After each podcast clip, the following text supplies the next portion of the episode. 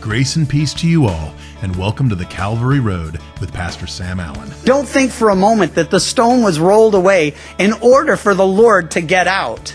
No, if you read the four gospel accounts, it becomes very clear that when they actually get there to the tomb and begin to examine what's going on in the tomb, they find the clothing of our Lord still wrapped as it was in the folds. And they wrapped them mummy style in those days.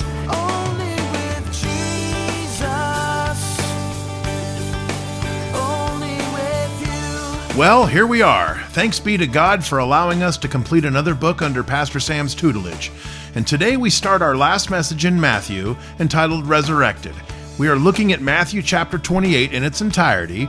Herein, Jesus is buried, resurrected, and gathers together again with his disciples. Let's listen in. Matthew's Gospel, chapter 28, the title of our message, Resurrected. The first thing we take note of here in Matthew 28 is the devotion of some of those who had been following Jesus, walking with Jesus, ministering to Jesus. And ordinarily, when we think of ministry, we think of what Jesus did for us or what he was doing for them.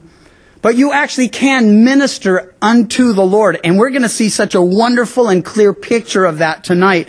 I think that's very important, especially with this group. And while I realize not all of you serve at Calvary regularly, well, there are many of you here tonight because, well, you'll be serving at the outreach tomorrow. And so you've come so we can study together, so we can worship together. I want to show you how blessed the Lord is at your service and your sacrifice. And also I want to point out, well, how blessed you are in comparison to the multitudes of people who never get beyond, well, what the Lord might be doing for them. We read it was after the Sabbath, as the first day of the week began to dawn, Mary Magdalene and the other Mary came to see the tomb. And behold, there was a great earthquake, for an angel of the Lord descended from heaven. And she came and, or he came and rolled back the stone from the door and sat on it. His countenance was like lightning, and his clothing as white as snow. And the guards shook for fear of him, and became like dead men. But the angel answered and said to the women, Do not be afraid, for I know that you seek Jesus who was crucified. He is not here. He is risen as he said. Come, see the place where the Lord lay. And go quickly and tell his disciples that he is risen from the dead. And indeed, he is going before you into Galilee. There, there you will see him. Behold, I have told you. So they went out quickly from the tomb with fear and great joy and ran to bring his disciples word. The first thing that I see here in Matthew 28 well, especially as it would relate to us personally, is the devotion of those who came simply to see the tomb. They just wanted to be near the Lord. Now, we do know because it was the Sabbath, they couldn't anoint his body as they ordinarily would have. They'd taken the body down, they'd placed it in the tomb, and now these women come and they've brought with them precious and valuable ointments. And the purpose being they wanted to anoint the body of their Lord. Now, the only possible motivation for this is love. It's a sacrifice in every sense of the word. You're taking something precious, something fragrant, and you're lavishing it upon a dead body, or at least what they thought would be a dead body. And so I point this out for this simple reason. Though doctrinally they hadn't really caught on yet. You see, Jesus had been telling them for weeks, for months, I'm headed up to Jerusalem. I'm going to be handed over to the chief priest. I'll be crucified. I'll be buried, but I'll rise again the third day. Doctrinally, they were still in the dark. Devotionally, they were right on. They, they loved the Lord, and so they came to minister and see the picture. They came to demonstrate their love for Him by ministering to the Lord's body. Now that's exactly what we do as we gather together and the so many of you who come not to be served, but to serve. Well, you come to minister in a very real way to the Lord's body. It's gotta be an act of love. It's gotta be a real sacrifice. And in order to be acceptable to Him, pleasing to Him, and beneficial to the body, well, we have to come as they did. The one difference is they came thinking they would be ministering to a dead body. We come knowing we're ministering to a live body. People born again of His Spirit. Children born again of His Spirit. Adults who are alive in Him. And as we lavish our love upon them, as we sacrifice for them, well, that's pretty much what happens week after week, month after month, year after year. As we gather together, we come to minister to the body. Now they had a couple dilemmas. They wondered how they would get in to get to the body. And it was a rather large stone that they would have rolled there. It was more like the Flintstones wheels, if you remember those guys. Some people, when they hear large stone, they picture a big boulder. Not so. No, it looked more like a wheel, and it would have been rolled down into a trench that had been dug and, and actually carved out there so that nothing could get into the tomb. No animal to defile the body or, or no person to steal things maybe that would be in the tomb. So they were concerned, how would they get in? Now when they come, the angel has already come and rolled away the stone. Don't think for a moment that the stone was rolled away in order for the Lord to get out. No, if you read the four gospel accounts, it becomes very clear that when they actually get there to the tomb and begin to examine what's going on in the tomb, they find the clothing of our Lord still wrapped as it was in the folds. And they wrapped them mummy style in those days. And so it wasn't like he was gone and the clothing was gone. He was gone and the clothing was still there in its folds. It's in the, the original. You can find it in the Gospel of John. So they come, the stone is removed. Well, not for our Lord to get out. He was long gone. It was so they could look in. And the very first thing that happens, well, besides the fact that the guards shook for fear of him, became like dead men, we come back to them in a moment, that the angel answers speaking to the women, do not be afraid. I know you seek Jesus who was crucified. He's not here. He is risen as he said. I like those words. It's a reminder to them, a reminder to us that Jesus had told them numerous times what was going to happen. And that, well, it included, of course, his resurrection. He says, come see the place where the Lord lay. Now, I don't want to spend a lot of time on it. But there have been some theories as to what might have happened. One of them is flat out presented to us here. Uh, another one implied here, and, and it's here in the passage. There was someone who came up with the idea that they'd simply come to the wrong tomb, and what was being said is, this isn't where he is, he's really just over here. Come see where he lay, this other tomb right down the road. Now, the absurdity of that should, well, it should be easy for you to see, as it is for me to see. If they had come to the wrong tomb and all they had to do was show, well, he's down in this tomb, listen, that would have been the end of Christianity. You take the resurrection out of the whole formula and you find Christianity grinds to an immediate halt. Why? You now have a Savior who dies for our sins, is buried, well, and that's the end of it. If Jesus didn't rise from the dead, what hope do you have of rising? If he didn't rise from the dead, how can he tell us no one will come to the Father but by me? How can he tell us I am the resurrection and the life? Well, you know, of course, most of you, I would think, have come to the same conclusion I have, that Jesus did in fact rise from the dead. But if you're still in the valley of decision, trying to figure all of this out, you've been invited, you're, you're looking at it, listen, some suggested that they simply went to the wrong tomb. Here's why that doesn't work. All they had to do was produce the body from the other tomb and it would have been over. Couple other things come up and we'll deal with them as they do. Well, go quickly, they're told. Tell his disciples he's risen from the dead. And then he's going before you to Galilee. There you will see him. Behold, I've told you. And they went quickly from the tomb with great fear and great joy and ran to bring his disciples word. It's interesting, that word. They ran to tell the disciples. They were filled with fear and joy. They run and they say, Hey, The Lord is missing. We saw this angel. The angel said, well, he's risen from the dead. We're supposed to go to Galilee and meet him there. The response to that, of course, well, John and Peter run to the tomb. John points out, and many of you are aware of it, that as they ran, they didn't just run, they raced. And John, being the younger, finds it important to mention in his gospel that he ran and raced and won. Beat Peter to the tomb. As they approach the tomb, well, John, of course, gets there first and he stops. Why? Well, he doesn't want to be defiled. You were never to go near a dead body. You were never to enter into a tomb. They were still celebrating a 10 day feast.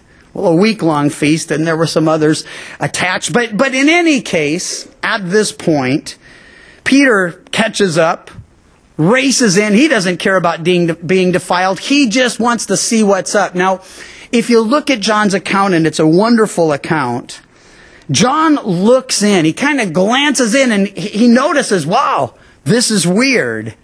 Peter goes in and he begins to scrutinize to try to figure out what in the world this means. And then we're told John goes in and he beholds with understanding. He's the first to put it together. Man, it's true.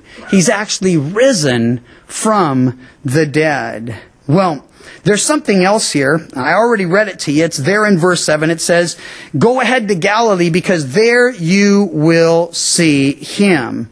And while it's impossible to prove the reality of the resurrection scientifically, well, we do have a record of reliable eyewitness testimony. In fact, in the gospel accounts, we have at least 10, well, including 1 Corinthians 15, we have at least 10 mentions of Jesus appearing in some setting. He appears first to Mary Magdalene. That's actually here in our passage. Then later he appears to Mary, to James's mom and Salome. He appears to Peter. In fact, one of the gospel records says, tell the disciples and Peter. Why? Because Peter had denied him, because Peter was just torn up.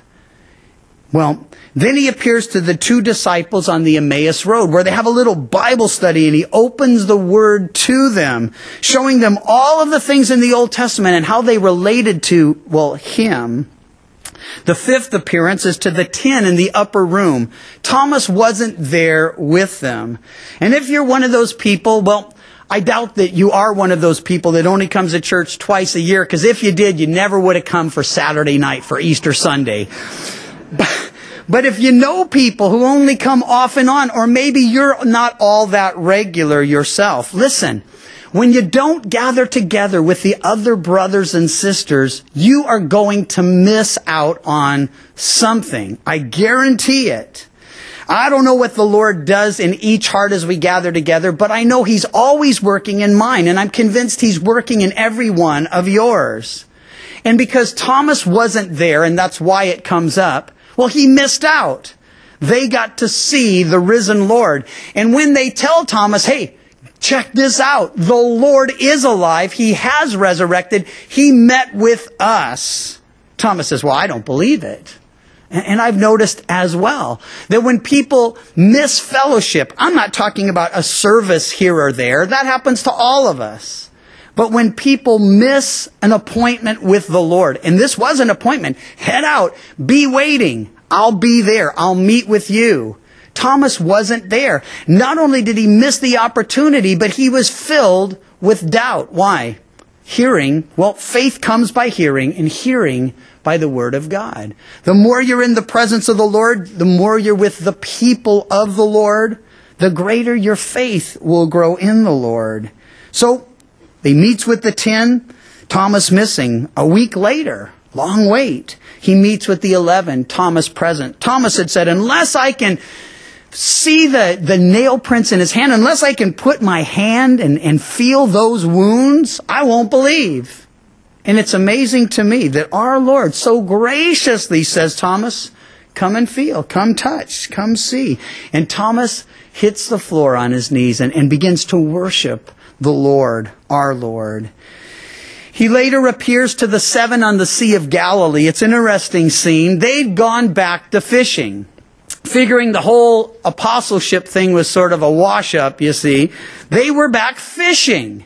And Jesus appears and, well, he asks him, you catching anything? And probably the only true fisherman story ever told. No, we haven't gotten anything. And wasn't any, we, this got away or you should have seen. No, they just said, no, nothing. And he says, well, cast the net. And you know the story. In any case, they have this great drought of fish and they pull them in. And when they get there, well, Jesus already has fish. And he, and he there at the shore begins to minister to them. He, he restores Peter publicly, at least in the, the circle who had seen him falter and fail. And, and then, well, it goes on. Seventh appearance, the seven on the Sea of Galilee. The eighth appearance, it deals with yet another of the, well, ideas that men have come up with as related to what might have happened if in fact Jesus didn't rise from the dead. We're told in 1 Corinthians 15 that Jesus appeared to 500 people at once. Now there's a good reason for that. Because if it were just the disciples, they could say, well, you know how it is. They missed him so much and their hearts were breaking and they just, they, they wanted to see him so they thought he was there. But when someone appears to 500 people at once, it can be no delusion. It can be no hallucination. And that's actually a theory that someone came up with. And these people, well, they consider themselves credible. And the theory was that, well, because of their great sorrow, because of their great suffering, they just hallucinated the appearance of the Lord. Now, I don't have to tell you if, well, if you're anywhere near my age, that uh, hallucinations, you may have, may not have had experience with them. I'm ashamed to say I have. But I do know this for a fact, that hallucinations are personal, private things. And while five people might all hallucinate at the same time, they won't have the same hallucination. They won't have the same delusions. But see, this was no hallucination. This was no delusion. It said 500 people at once, and here's why that's oh so important those 500 people, for the most part, were still alive when 1 Corinthians was written. Why does Paul even bother to say so? He's saying, listen, if you don't believe it, go check it out. Go ask people. Lots of people saw Jesus alive from the dead. It's incredibly important. And that's going to be sort of the heart of our message tomorrow. The, the absolute necessity of the resurrection, the absolute reality of the resurrection. Well, and then the absolute reality of your resurrection. But that's going to be tomorrow. So let's just stay with our text and, and see where the Lord leads us in it. They go out quickly. They run from the tomb with fear and great joy. They ran to bring his disciples word. Now, as they're going, and, and yet here's another practical point, verse 9. As they're going, there is a revelation from the Lord. And I've noticed that most of the times I've seen the Lord do amazing things, I was just doing very ordinary things. It's not that I find myself in some setting where the, the scene is surreal and, you know, I've never gotten to see the Lord speak through a burning bush. I've never seen him, you know, speak through a donkey. Although I did used to watch Mr. Ed and enjoyed it a lot. But, but the bottom line is, our Lord, when He appears to us, when He reveals to us, He ordinarily does it when we're in the midst of obeying Him and sometimes doing very mundane, ordinary things. Now, I'm not saying it was mundane and ordinary to be the first to preach that Jesus rose from the dead. But in their case, they were obeying a very simple and straightforward command. Go and tell them the Lord is risen. Go tell him to go to Galilee. He'll meet with you there. So as they went, verse 9, to tell his disciples, behold, Jesus met them saying, rejoice. I love that. As I just go out to do what the Lord gives me to do, the Lord continually meets with me. He knows that I can't represent him on my own. He knows that I'll flop entirely, completely. And so he meets with me and he speaks to me and he encourages me. And well, and that's what's happening here. They're filled with awe and, and wonder and they're going out in obedience. And well, as they went, Jesus met with them saying, rejoice. And they came and held him by the feet and worshiped him. And Jesus said, do not be afraid. Go tell my brethren to go to Galilee and there they will see me four things happen as they're just on their way to deliver the message. First, they heard him. They heard him speak, and that is oh so important. I hope you know as we study together, truly the Lord desires to speak to you through his word. And it's amazing to me, truly, that he would use me as a spokesman. But I understand it. It's his word that's alive and powerful. I'm just, well, like a Western Union, if you're old enough to remember them. I guess they're still out there but mostly email today, you see. And if, if, you know, it's just a messenger just bringing the message. But my sheep, our Lord would say, hear my voice and they follow me. My sheep hear my voice. They heard him. And I hope you hear him as we open the word, as we read it together, as he says to them, rejoice. He'd be saying that to many here tonight. Listen, you're serving the Lord. You've got a word from the Lord. You've got a message to deliver. You're delivering it. You're on the way, serving the Lord. So he stops you in your path and says, Hey, rejoice. And by the way, perhaps rejoice isn't all we need to hear. Some, well, he said, do not be afraid. Stop fearing more literally. Rejoice and stop fearing. I've noticed that the Lord continually takes me beyond anything I'm expecting Him to be able to do in or through me. Well, why? Because if it's something I can do or I, I figure, well, yeah, I can handle this, well, then I really don't need Him to accomplish it. But I realize that I'm in over my head, that I'm, well, beyond my own capabilities, then I gotta rely on Him. And if you, like me, find yourself serving in some capacity where you realize, man, this is more than I can handle. This is more than I can, I can really deal with. Well, you're in a wonderful place to hear him say, rejoice and don't be afraid. Stop fearing. I'm here and I'm going to use you and I'm going to do wonderful things in and through you. So they heard him and then they held him. We're going to get to do that in symbolic fashion tonight as we share in communion, as, as we hear His word and then we take the bread and the cup that represents His body and His blood.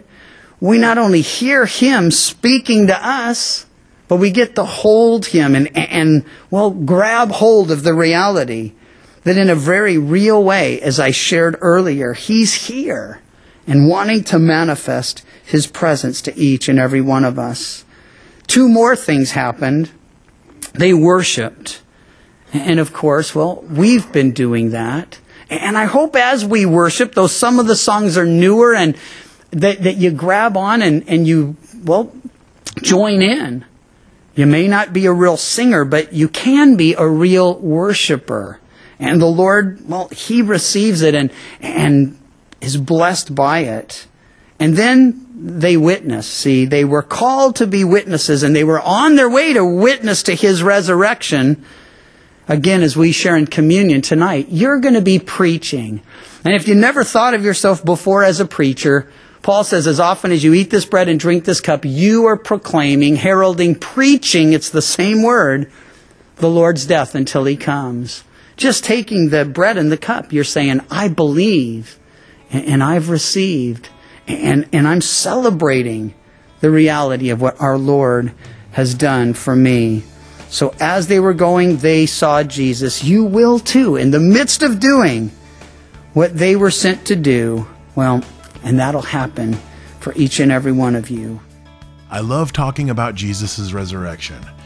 It is the first delivery or first fruit of one of God's greatest promises, and it's an event to be celebrated each and every day. In my opinion, the single most important event in all of human history. I had said in a previous broadcast that I did not see Jesus' crucifixion as a tragedy, and I most certainly did not see Jesus as a victim. However, that wouldn't be true without his resurrection. 1 Corinthians 15:14 Paul tells us, "If Christ is not risen, then our preaching is empty and your faith is also empty." Well, neither of those things are true, and we have eternal life because Jesus has victory over death. The Calvary Road is a ministry of Calvary Chapel Chico, and you can visit our website, ccchico.com, or download the CC Chico app to contact us and listen to other studies from Pastor Sam. You can also listen to The Calvary Road as a daily podcast by visiting thecalvaryroad.com. We'd love to hear from you. And until next time, may you find grace and peace as your journey takes you down the Calvary Road. And your grace, it surrounds me, and your peace, it fills my